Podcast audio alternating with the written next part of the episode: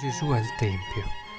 Il libro dell'Esodo dice chiaramente nel capitolo 13, quando il Signore ti avrà fatto entrare nel paese del Cananeo, come ha giurato a te e ai tuoi padri, te lo avrà dato in possesso, tu riserverai per il Signore ogni primogenito del seno materno. Ogni primo parto del bestiame, se di sesso maschile, appartiene al Signore. Riscatterai ogni primo parto dell'asino mediante un capo di bestiame minuto. Se non lo riscatti, gli fiaccherai il collo. E poi continua, riscatterai ogni primogenito dell'uomo, ecco, tra i tuoi figli quando tuo figlio domani ti chiederà, e qui c'è il motivo, attenzione perché questa è la chiave per comprendere la riflessione di questa sera. Tuo figlio domani ti chiederà cosa significa ciò, tu gli risponderai con braccio potente il Signore ci ha fatti uscire dall'Egitto, dalla condizione servile. Poi si ricorda che con il faraone eh, lui che non voleva lasciare partire, ha ucciso ogni primogenito, per questo io sacrifico al Signore ogni primo frutto del seno materno. Questo sarà un segno. È qui che dobbiamo, secondo me, tornare spesso sulla tua mano. Sarà un ornamento fra i tuoi occhi per ricordare che con braccio potente il Signore ci ha fatti uscire dall'Egitto. È proprio così.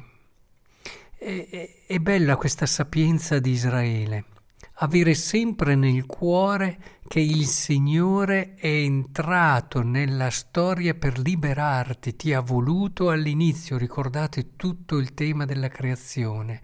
Tu sei stato eh, sempre desiderato, voluto da Dio, creato da Dio e Dio ti ha liberato, non dimenticarlo mai.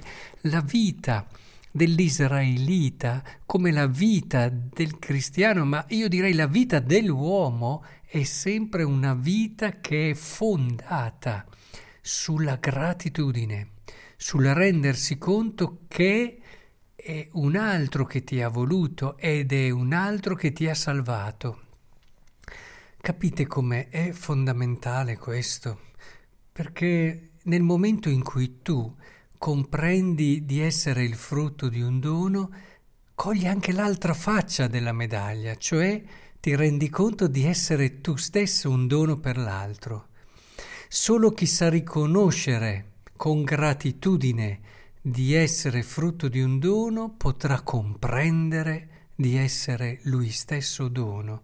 Questo è essenziale per vivere una vita bella e buona è sentire davvero che qualcuno ti ha voluto, sentire davvero che tu sei dono per qualcuno. Questo ci fa capire come l'umiltà sia una virtù che è al servizio dell'uomo più che mai ed è estremamente positiva, perché solo chi sa riconoscere la sua creaturalità, il, il suo bisogno dell'altro. Solo chi sa conoscere e riconoscere il suo limite può arrivare a vedere l'altra faccia della sua persona, che è quella di essere dono per qualcuno. Solo un cuore così può essere aperto e comprendere l'altro aspetto essenziale della vita.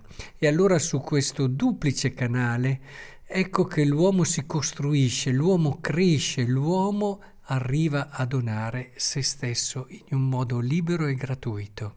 Perché dobbiamo pregare allora? Perché facciamo delle rinunce? Perché appunto si rinuncia al primogenito, si rinuncia a quello che in fondo, che cos'è il primogenito? Quello che hai aspettato, hai desiderato, è...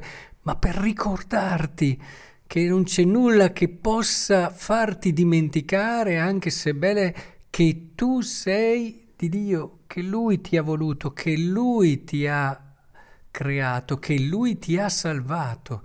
Questa è la tua vita. Dimenticare questo vuol dire perdere il principio della vita, perdere quella cosa di cui hai assolutamente bisogno e che ti permette, come dicevamo, di recuperare il senso vero del tuo valore, perché allora recuperi il tuo essere dono per gli altri, allora anche la carità, cresciuta in questo spirito, è libera lo fai senza il bisogno di, bra- di sentirti bravo, lo fai con estrema semplicità di cuore. la vita nell'amore non è altro che la sovrabbondanza del cuore grato. Che il Signore ci aiuti a concludere ogni serata come ci insegna la Chiesa in modo molto saggio con il Magnificat. Il Magnificat che rende grazie a Dio, il Magnificat che è l'esaltazione dell'uomo che si riconosce umile e piccolo nelle braccia di Dio.